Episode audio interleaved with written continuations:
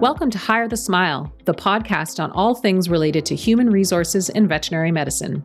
Join me, Katie Ardeline, and my colleague Mike Pownall as we discuss how to support and take care of the people who are instrumental in making your business a success. Great businesses share one common feature they focus on taking care of their employees. They create businesses where everyone feels empowered and motivated to be the best they can be. These businesses want highly engaged employees and they do whatever it takes to make this happen because they know that highly engaged employees lead to more growth, client loyalty, and profitability. Veterinary medicine is a challenging profession, but it can be made so much easier if we build business cultures that attract and retain the best people. Subscribe to Hire the Smile for great discussions on taking care of the people that make us all better.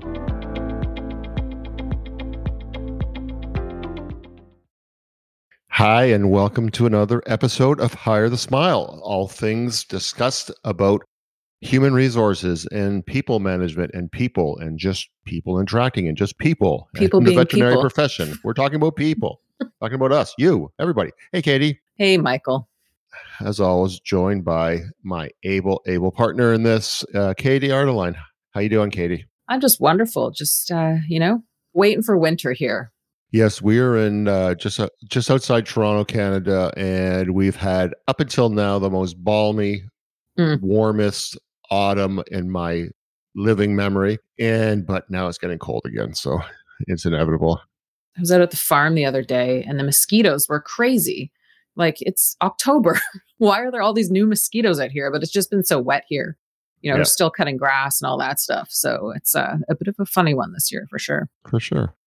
Hey, before we jump in, we got some an interesting um, different uh, articles and subjects, a little uh, hodgepodge Mm. this time. Grab bag. just want to take a pause and let's talk about Advice by Oculus, our new service for everybody. We'll be right back.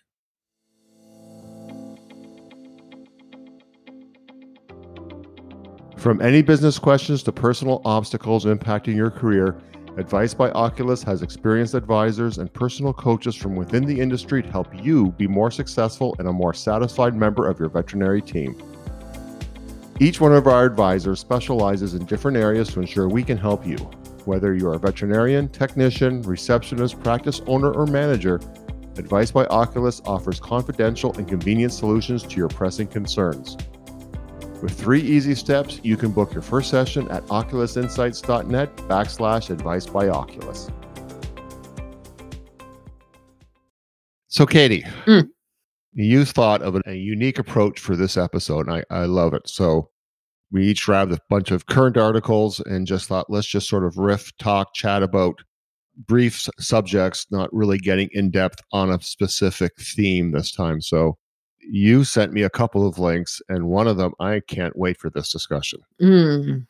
I know which one it is. Let's start with it. Okay. Yeah. the first article that I pulled up just kind of popped across one of my social media feeds uh, is from tlnt.com, talent.com. Uh, it's called This Company Makes All Employees' Salaries, Appraisals, and Promotions Public. So this is from September 2021. Uh, and this one really caught my eye because I did feel like this is like a Mike Pownall brass ring type of thing that you would want to do. Can I just stop for a second? The fact that when you just finally said TLNT actually stood for talent, Mm, and sitting there going, I'm not smart enough to do what they propose if I couldn't even figure that out. making connections here for you today. I know. Thank you. I'm like the worst person with vanity license plates. I'm like, I have no idea what it means. no vowels, no vowels. Okay, so the company is called 360 Learning, and they decided uh, they didn't say what the time frame was, but basically their deal is they've decided to embrace radical transparency. So everything that they do with compensation performance appraisals, who's up for promotion, it's all public knowledge across the company. So everybody knows what each other makes. Everybody has access to everybody's else's performance appraisals and they really divvy up uh, their information. There was a really interesting part in there where they have a, a breakdown of who is a low, mid, high performer between men and women. So they're really, really trying to be transparent in what they do and how they do it. Uh, so, I mean, this is obviously a huge, it's something I've never heard of before being that transparent. I mean, obviously, you know, we publish wage ranges, if people get promoted, people know. But to go to the lengths of exposing or revealing people's performance review information, I thought that I love this. I think I, I can't really think of anyone how to bring this on to an existing company with existing employees, just all of a sudden say, hey, everybody, we're going to make all this public. That, I can't imagine that. That'd be such a daunting task. But what these guys did is they uh, came up with this scheme. Their company culture is this transparency and trust amongst employees. So I could see how this would be, you know, major trust exercise, having all this stuff being exposed. Uh, one of the big things that they wanted to do this for is that it helps keep people accountable. So you can't really be complacent uh, when your review and your compensation details are on display. Or I guess if you are complacent, then everybody's going to know about it. And it really helps also them with internal calibration. So figuring out what high performance looks like, figuring out what adequate performance looks like, and, you know, something that we always talk about is people can understand and predict what's going to happen with their compensation based on what their performance uh, outcomes have been. So uh, they've also found that it's great for recruitment. So their salary ranges are public. Uh, and that means that they don't really negotiate at higher. Uh, what you're going to get paid is what you're going to get paid. Uh, and for this particular company, it helps because they're in the 70th percentile for pay. So they pay above market. So that's an easy thing. You know, you don't want to uh, publish your pay ranges if you're paying below market value. Nobody's going to want to come to work for you. Uh, what it looks like, uh, like I said, salary grids are public domain, quarterly performance reviews are public domain, seniority grades, promotion statuses. Anyone can look up anybody uh, and they can filter it by manager to see what their team, how their team is doing. And really, this transparency limits bias and favoritism. You know, you can view anyone's track record at any time, which, you know, I think it's it's really interesting. You know, it, could give people a pretty unambiguous path for professional development. You know, you could see exactly what it takes to move up at your current company. At this particular company, this promotion, they call it leveling up, which is a promotion into a higher pay grade, happens twice a year. Uh, they find that it makes it a much easier environment to be fair for everybody. So it increases motivation, reduces turnover, and mitigates burnout. You know, we've talked about burnout before, and one of the major factors is feeling like you're getting treated unfairly for what you're putting in. And this would help mitigate that for sure. So I think for me and probably for you are like, well, how the heck do they do this? Like, how do you keep things transparent and keep things really equitable? Uh, and I thought that it was interesting. They were talking about, and what we talk about is having the review process be as sort of black and white as possible. So have it not be arbitrary. So they use a combination of OKRs, objective key results, uh, which we've talked about before, clearly defined scopes, and metrics driven KPIs to assess performance. So it's not just sort of a single factor you know it's it's a real team environment. Everybody has an impact on on how successful each other is going to be. Do you have any thoughts so far? I feel like i'm just blabbing away here. Yeah so it's funny you're like oh mike could be all over this and i'm all on board and then i just hit a wall like a huge mm-hmm. wall and i'm looking at this and i'm going you know there's so many variables in terms of this is an hr company so yeah. the kind of people that they're going to attract are hr people and you know they would be excited about this kind of transparency i'm trying to think of my own practice other mm-hmm. practices we work with any kind of small business and I like the idea of having wage ranges, and we do the same thing. And this is sort of the Oculus our compensation system that we recommend is every position uh, or role rather has a wage range and there is a an anonymous 360 review done by peers to highlight the great and the uh, things that people do in other areas where they're challenged based on metrics um, definitions sort of you know similar to the okrs that they're talking about here where I, I struggle with it is, and, I, and let me just back up a bit. And I think most people like that system because they like, hey, if I do this, I'll get this score, I'll get this raise because compensation raises is tied into this. So it's very mm-hmm. transparent. There's no, I don't know why I didn't get a raise compared to somebody else. So the part that I'm challenged by is that transparency of everybody knows everybody else's salary.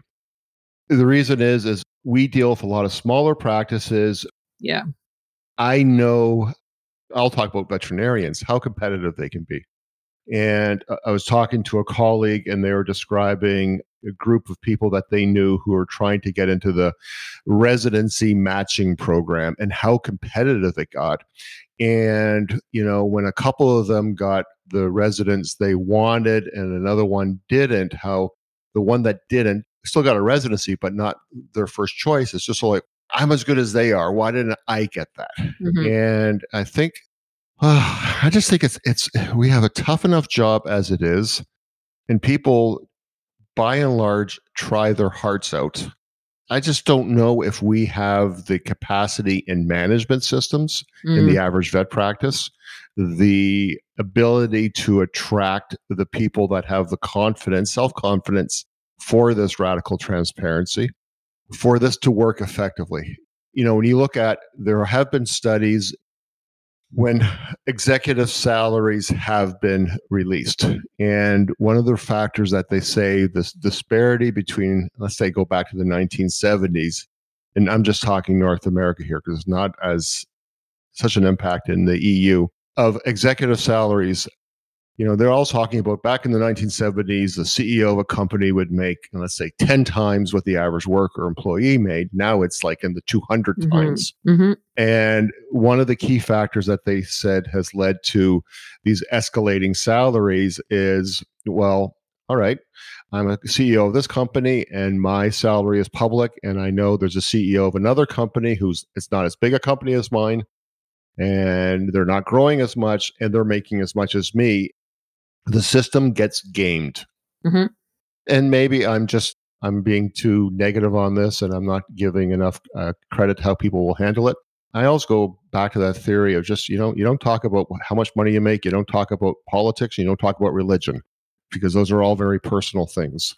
And maybe I'm showing my age. Yeah, I think that's a good point. But the thing is, I've definitely seen it at places we work is everybody knows what each other's getting paid, you know, and it's in, in Canada anyway, it's illegal to, you know, stop employees from talking about what sure. they get paid and most places yeah. in the States too.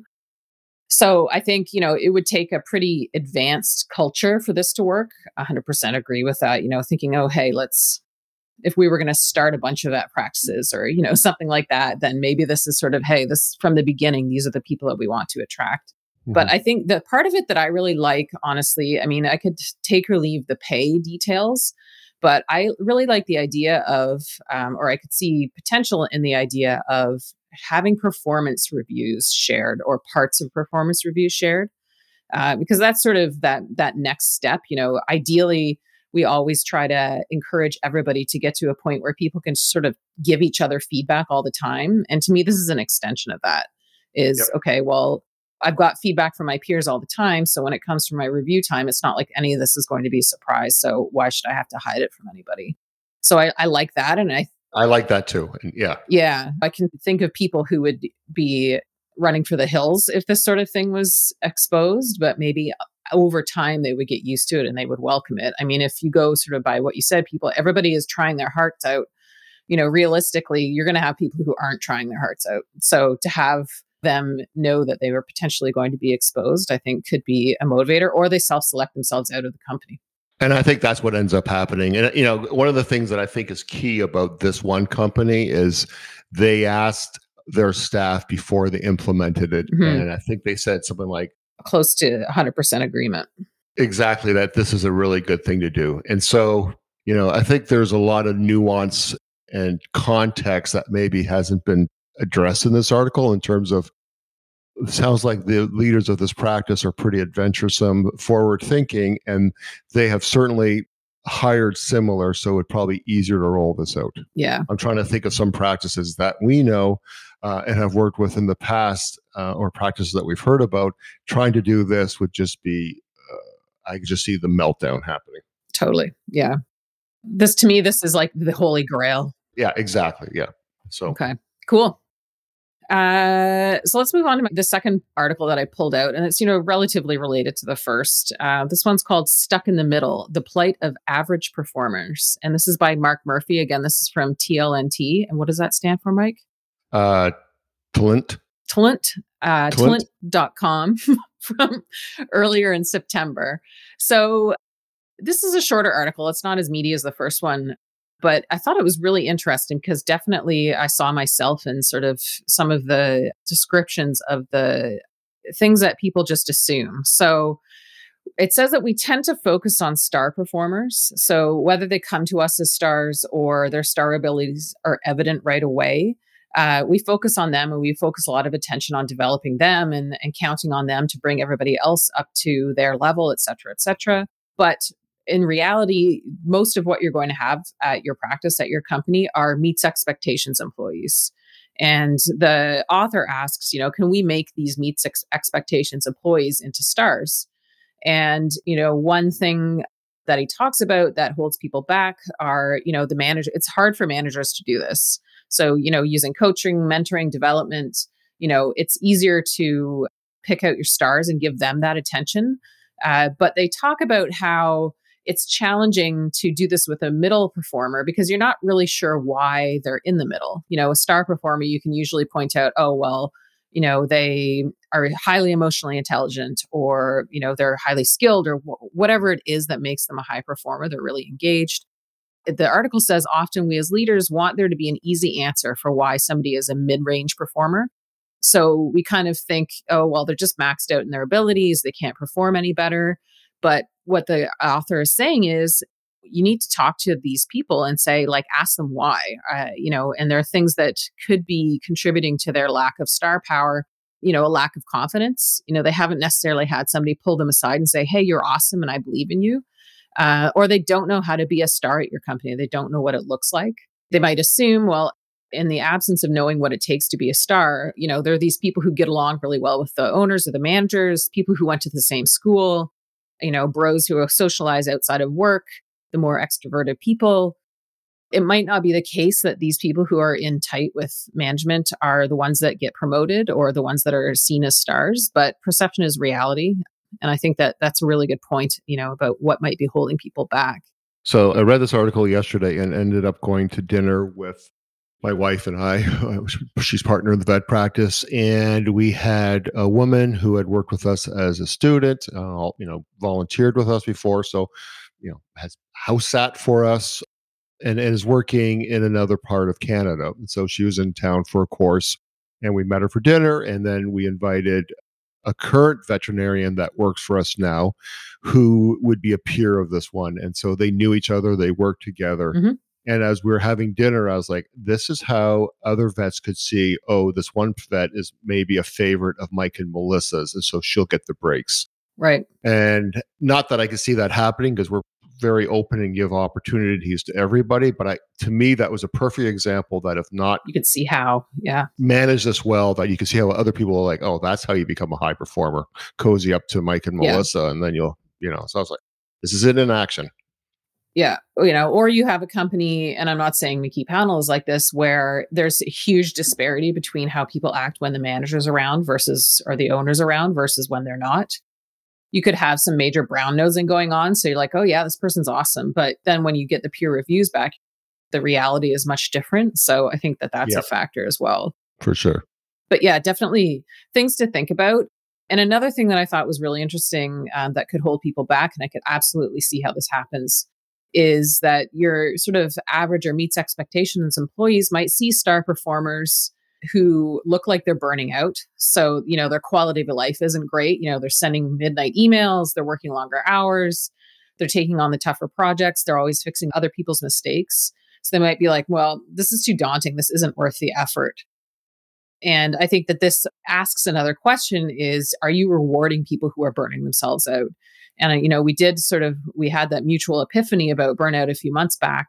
And you really have to think about are we rewarding the people who are on the burnout track, you know, and who mm-hmm. might be leaving a path of disgruntled coworkers in their wake because they're just like, you know, crashing through the forest or they're burnt out or whatever the, you know, however it might be manifesting itself. So I thought it was interesting. But this comes back to one of the earlier points you made, and that really I caught on to is so often we don't tell people what we're looking for to be a star performer. Mm-hmm. And we just assume, or mm-hmm. we probably haven't clarified ourselves. And so I'm just thinking of new vets or new technicians or what have you. And it's like, we don't really say, this is what outstanding is. And they sort of figure it out. And I'm, as we're talking about this, I'm like, this is something that we need to start thinking about more with when you're onboarding new people and the existing people of this is what a star performer is. This is telling the vet because vets are A plus types. Mm. We don't expect you to be emailing at night. We want you to take your time off. And I know there's some people that are listening to this going, boy, I wish I had some vets that wanted to work so so hard that they're texting at at midnight. But I think just like we have in our performance review saying, you know, when we're talking about it being based on a core value, scoring out of, you know, between seven and 10, this is what a seven looks like, this is what an eight, nine, and 10, so forth. I think it'd be a great idea to sort of have that description of this is what an ideal star performer is. And there's very different ways because I'm just thinking my own practice. There are those who just will go out and just see a lot of horses in a day. Mm-hmm. Well, there are others that are outstanding in doing client education that mm-hmm. helps the whole practice, while others are great with externs and interns. And so I think everybody has the real positives, but so I don't think, you know, a star performer can necessarily just be one thing unless you have a very narrow focused job. Yeah, that's a great point. This is, I found a fascinating article. Uh, this is something I really want to sort of think on because I think we don't set up these expectations of what our desired behavior is. And in the absence of that, everybody just sort of carries on with their own best inclinations and their own yeah definitely personality and some of that might not be the star personality type or you know yeah yeah well and people come into a job with all sorts of different experiences and home life and like what their parents expectations were like it's just mm-hmm.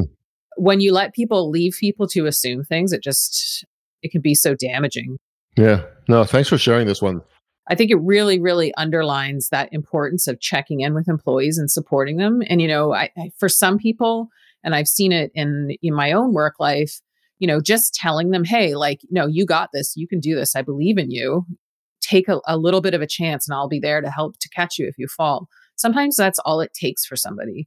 And I think that we have to remember that. Like, it's not just about the grand gestures and the people where you're like, oh my gosh, this person's going to be wonderful. And I know it right from the beginning. It's like, no, let's, let's burn the semi precious stones a little bit and give them some support. So I have like, you know, one take or a couple take home messages, like you said, it's defining what a star looks like and also making sure that you're checking in with people and you're, you're figuring out how they're doing and you're giving them a little bit of coaching. And, you know, I think this also underlines the importance of providing basic performance coaching skills to your managers and really to, to the star employees maybe as well. Couldn't agree more. So we're going to have a little shift. I've got a, uh, two articles and they're pretty well the same theme. And I just, this is a subject that I'm fascinated by. And I just, every time I see an article on it, I'm just, I'm bookmarking it to read it later. But I just, so I've got this real collection of these ones talking about the great resignation of people, particularly in North America, quitting jobs leaving the workforce, what have you. And so, particularly in the US, there's a real gap between how many jobs are available and how many people are trying to fill them. So, uh, this is an article from the Washington Post, uh, uh, October 12th, and it's called The Record Number of Workers Are Quitting Their Jobs Empowered by New Leverage. And that's what I thought. What's this leverage? So, hmm 4.3 million people quit their jobs in August in the United States. That's nearly 3% of the workforce. That is incredible. And so there has been a lot of discussions about why the easiest one was well, there's so many government uh, systems, a support system, handouts. It's taking away the initiative to work. And some states ended these federal uh, subsidies, expecting once these were taken away, people would go back to work right away. And it doesn't happen. More than anything, I think uh, we all have to look at that. And I think this is a key thing because people, there's our ideology about things and what, you know, and, and that's fine. But the, here are the facts. And the facts are they've looked at several states and they said there really has not been an increase in employment numbers once these support systems have been taken away. And, and so the question is, you know, why are people leaving? Like, what, what's going on here? And so Professor Anthony K. Klotz from Texas A&M mm-hmm. says there's really four trends of the Great Resignation that's going on, and he uh, came up with a Great Resignation. So he said, first of all, there's just a backlog of resignations, people that have been wanting to quit for the longest time, and it's just sort of been building. And and now that you know, the US and most of us are starting to come out of COVID. They're like, all right, job market's strong.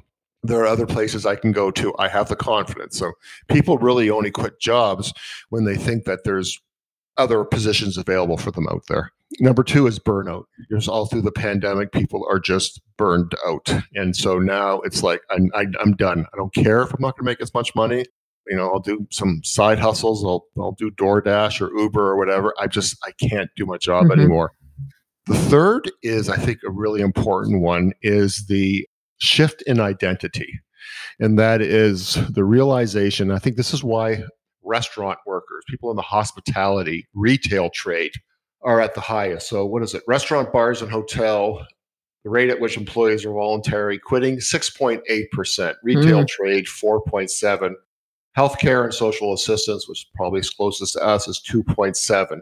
People are just fed up with getting paid poorly yep. in miserable working conditions with abusive clients. Yeah. And I think this is really shifting, and this ties into my next article of most people, and, and, the pandemic has highlighted it when we're all like, oh, these essential workers that are out in the grocery stores doing deliveries and we need them, we need them. These people are like, yes, you do need me, and you're paying me like crap. I don't want to do it anymore.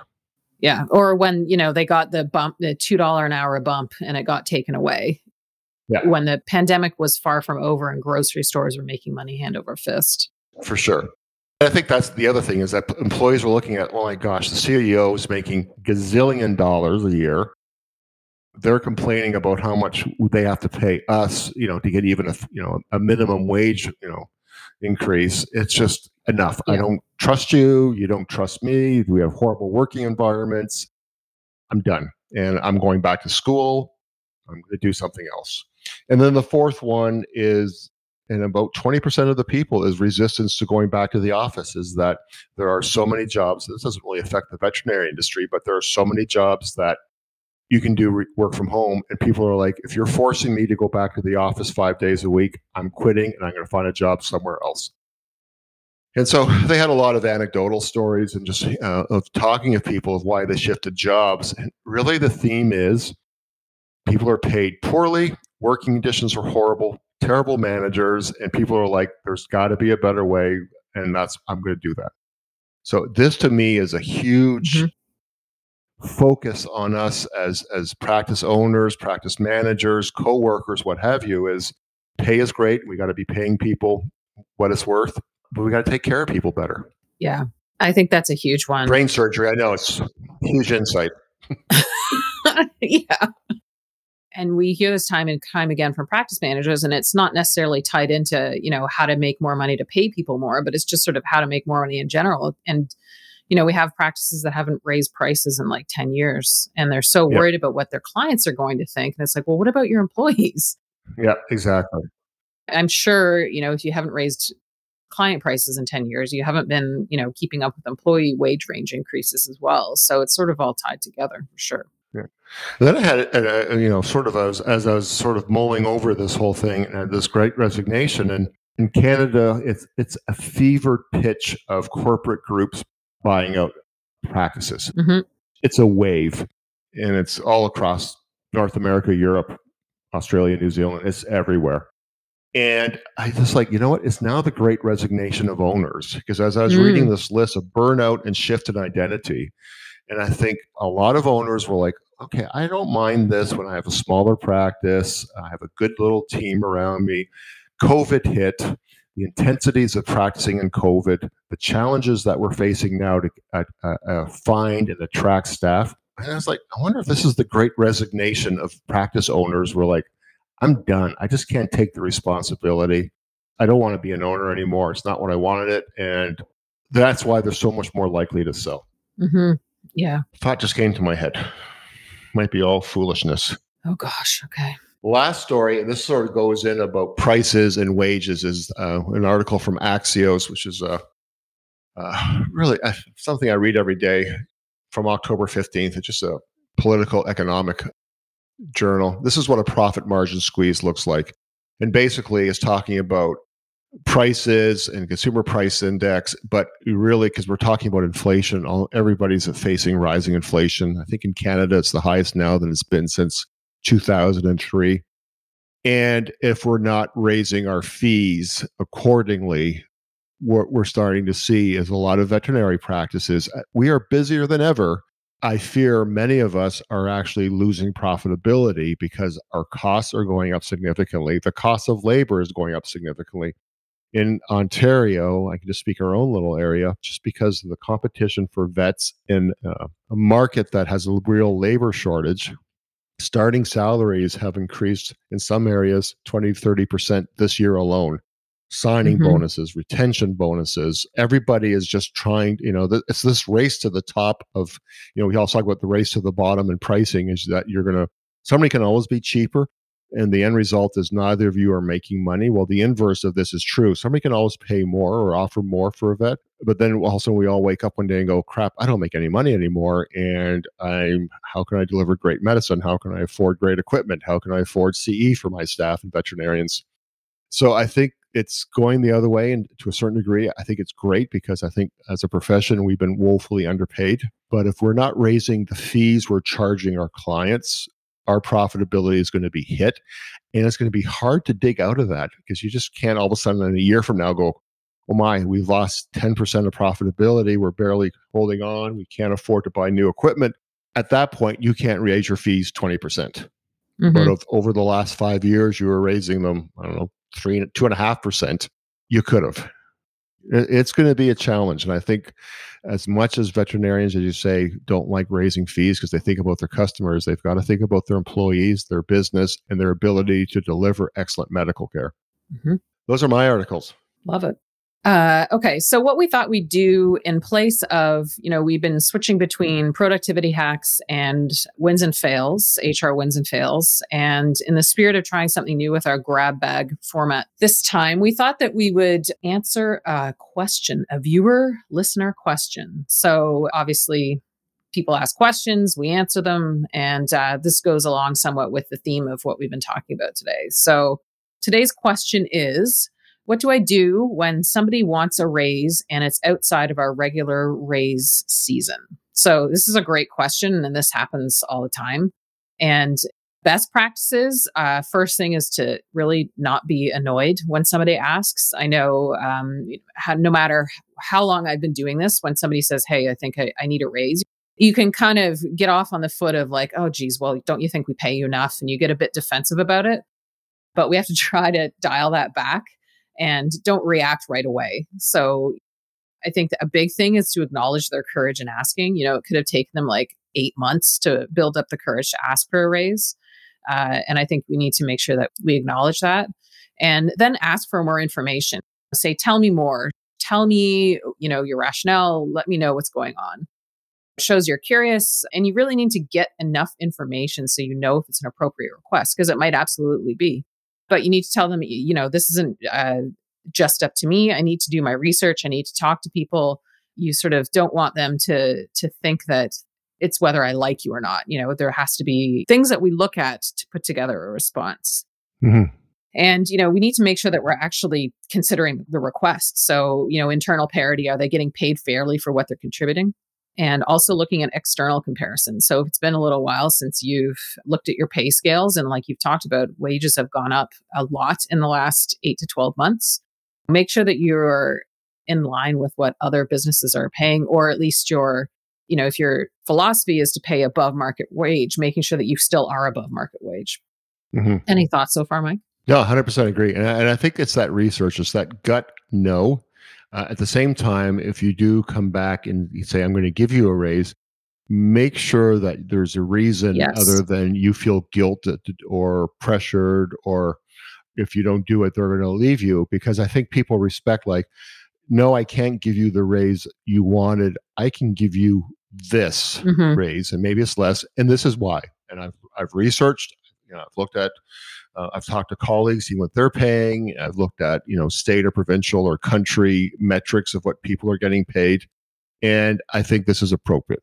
Yeah, and I think you know something to think about. We've talked about this more than once before. Is if they've just come out of a special project or somebody left and they had to really fill in for two people or something like that you know considering a one-time reward so whether it's a bonus a straight bonus or it's offering them a ce opportunity or extra paid time off or something like that to recognize that particular thing. And then when wage increase time comes around, then their performance in that area can definitely um, feed into your consideration for when you're doing their evaluation. It's like, okay, well, 100%. was that a one-off thing? Like once in ten years they did something excellent, or is this a pattern? Are they, you know, moving into that star performer yep. category?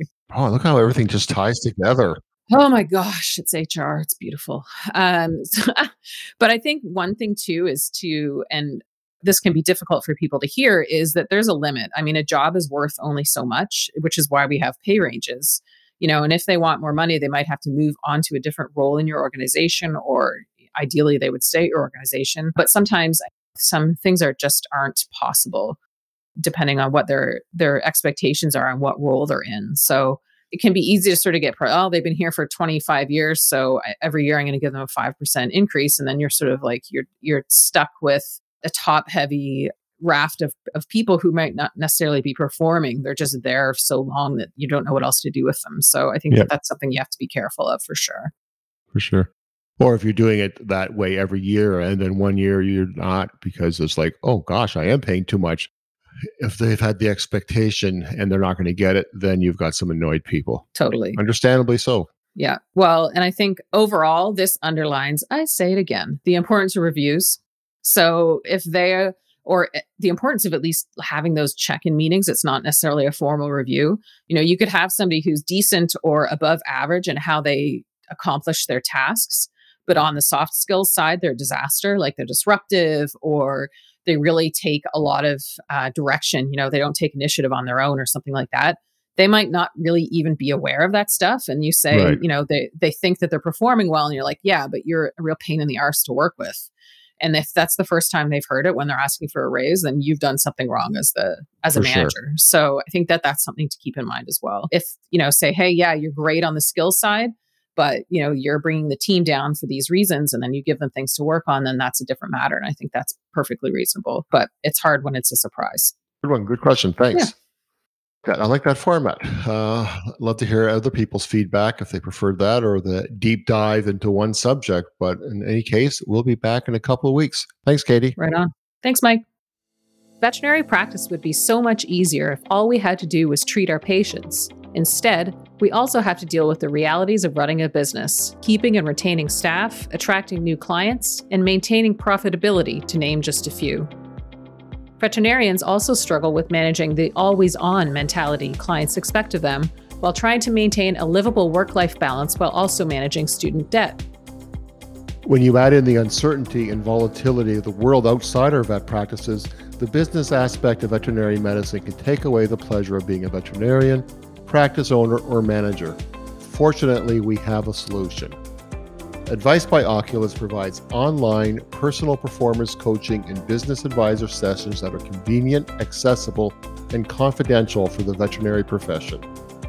Personal performance coaching can help anyone develop confidence, motivation, and engagement. Your coach helps you identify what is holding you back and how to overcome these obstacles so you can reach your full potential. If you are struggling with your career and the negative impact on your personal life, personal performance coaching is for you. We all know it can be very lonely leading and managing a business. Often we find ourselves having to make decisions that can have a significant impact on finances, staff, and the overall health of the business without the confidence that we have considered all options before making our decisions. Having a personal business advisor with the experience and education for veterinary business management can help you clear a path to business success. We have been in your shoes and know what it takes to move forward. Advice by Oculus. Consider it like telemedicine for your business or career.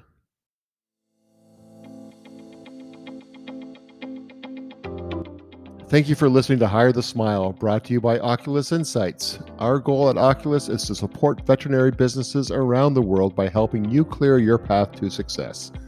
This episode was produced and edited by Heather McPherson. Special thanks to Alyssa Rubenstein for doing the amazing marketing that she does for Oculus. You can see what we are up to by checking us out on Facebook, Instagram, and LinkedIn, and our website, oculusinsights.net. If you think you could use a business advisor or performance coach, go to advicebyoculus.com. See you next time.